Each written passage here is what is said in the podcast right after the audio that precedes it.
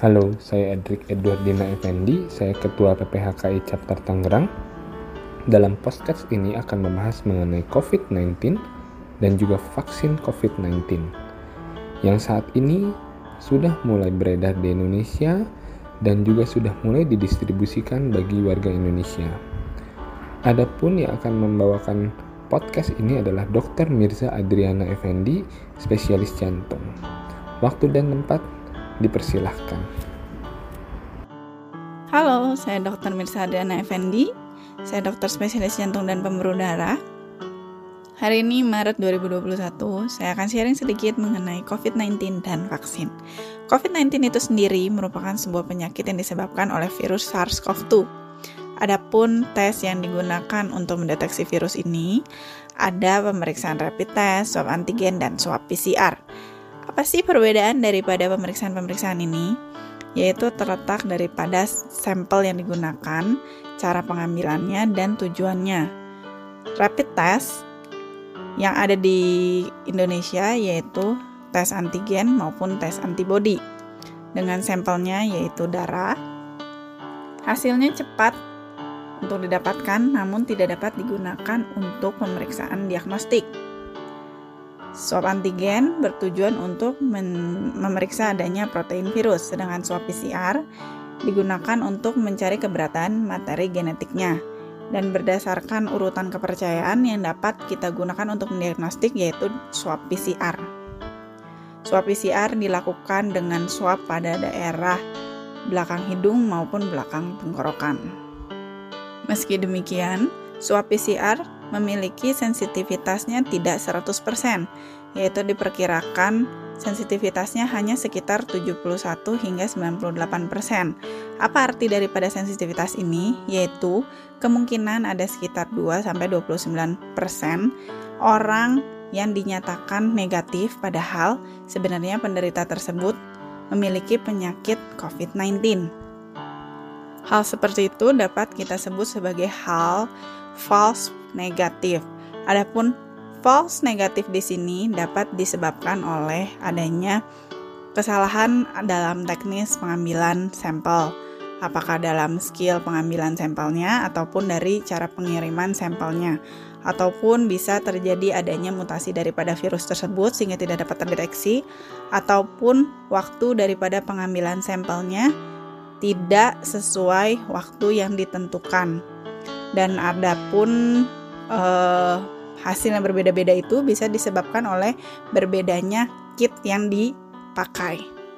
Namun demikian bisa terjadi pula adanya false positif, yaitu keadaan di mana orang dikatakan PCR swabnya positif namun tidak memiliki penyakit COVID-19. Hal itu dapat disebabkan oleh adanya kontaminasi ataupun adanya kit atau primernya tidak sesuai sehingga hasilnya tidak benar. Adapun waktu pengambilan sampel juga menentukan hasil daripada pemeriksaan tes ini. PCR dapat dilakukan kapan saja, namun bila pemeriksaannya dilakukan terlalu dini dan terlalu lambat, hasilnya dapat memungkinkan terjadinya false negatif. Rapid test antigen dapat dideteksi sebelum bergejala hingga 1-2 minggu pasca gejala. Adapun rapid test antibody baru dapat terdeteksi setelah 1-2 minggu pasca gejala. Akibat tidak adanya pemeriksaan yang memiliki sensitivitas 100%, sehingga perlu dilakukan pemeriksaan berulang. Meskipun hal itu telah dilakukan swab PCR, sehingga dari WHO menyarankan untuk pemeriksaan hari pertama dan kedua secara berturut-turut. Virus COVID-19 bisa menyerang seluruh organ, terutama paru, jantung, dan organ-organ lainnya. Pada jantung dapat menyebabkan infeksi otot jantung atau yang kita sebut miokarditis, sehingga bisa menyebabkan penurunan fungsi jantung. Adapun Penyakit lainnya yang dapat disebabkan seperti adanya gangguan pembekuan darah. Gangguan pembekuan darah itu bisa menyumbat di pembuluh darah kaki ataupun bisa menyebabkan serangan jantung. Hingga saat ini, terapi yang paling tepat dan efektif belum ditemukan secara penelitian dan masih terus dikembangkan untuk mencari terapi yang paling efektif dan pencegahan yang paling efektif. Pandemi sudah satu tahun berjalan di Indonesia.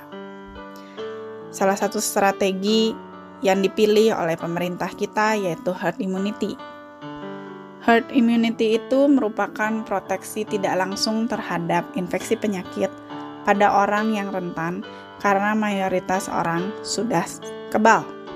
Adapun cara yang dilakukan untuk mencapai herd immunity itu sendiri yaitu dengan vaksin ataupun mayoritas populasi sudah terinfeksi sekitar 50-80%.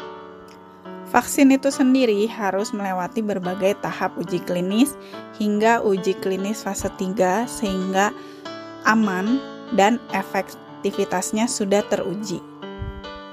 Dari berbagai tipe vaksin yang ada, saya hanya akan membahas sedikit mengenai Sinovac, Pfizer, Moderna, AstraZeneca, dan Sputnik. Apa saja perbedaan tipe-tipe vaksin itu? Yaitu Sinovac merupakan tipe vaksin yang dinonaktifkan atau bagian virusnya sudah dihancurkan materi genetiknya, namun bagian penting dari virus yang jadi target antibodi masih ada sehingga dapat menyebabkan respon imun dan pembentukan antibodi.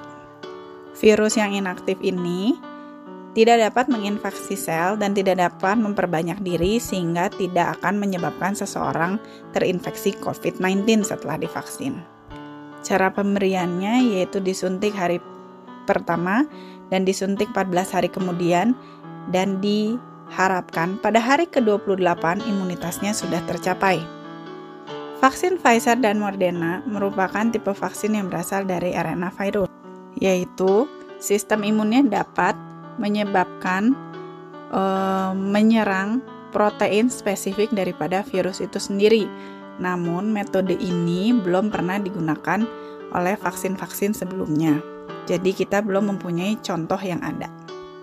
Adapun virus AstraZeneca dan Sputnik ini merupakan tipe vaksin dengan vektor virus, di mana virus lain digunakan untuk membawa protein virus ini yang menyebabkan virus COVID-19. Contoh vaksin yang menggunakan metode vektor virus itu seperti virus Ebola, MERS, dan influenza. Kenapa akhirnya pemerintah kita memilih untuk menggunakan Sinovac? Karena vaksin-vaksin ini cara penyimpanannya pun berbeda-beda. Karena Indonesia termasuk negara kepulauan, sehingga dibutuhkan vaksin yang dapat didistribusikan dengan lebih mudah yaitu vaksin yang dapat disimpan dalam suhu kulkas biasa. Vaksin yang dapat disimpan di suhu biasa seperti Sinovac, AstraZeneca, dan Sputnik.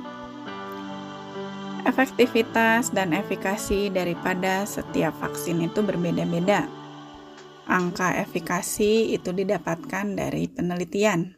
Efikasi sendiri merupakan kemampuan vaksin untuk menurunkan munculnya penyakit pada kondisi optimal, yaitu kondisi di sini adalah kondisi uji klinis. Sedangkan efektivitas adalah kemampuan vaksin untuk menurunkan munculnya gejala di dunia nyata. Biasanya sih angkanya berpotensi lebih kecil bila dibandingkan efikasi saat uji klinis. Vaksin Sinovac dilakukan uji klinis fase 3 di Indonesia dan didapatkan hasilnya memiliki efikasi sebesar 65,3 persen. Dengan arti dapat menurunkan risiko 65% terjadinya COVID-19 yang bergejala pada orang yang divaksinasi bila dibandingkan dengan orang yang belum divaksinasi. Pada keadaan emergensi, efikasi yang dibutuhkan hanya lebih dari 50% untuk dapat digunakan. Untuk mencapai herd immunity dengan efikasi 65,3%, persentase populasi yang perlu divaksin sekitar 80 hingga 90%. Angka efikasi bisa berbeda-beda setiap negara karena hal itu bergantung daripada genetik daripada orang yang divaksin, tipe kesehatannya, usianya, jenis vaksin, dan jenis virusnya. Saya telah menerima vaksin Sinovac yang saya alami yaitu saya menjalani pemeriksaan dan screening. Setelah disuntik, efek samping yang saya rasakan hanya nyeri dan agak mengantuk saja sih. Untuk efek samping lain yang berat, saya tidak merasakannya.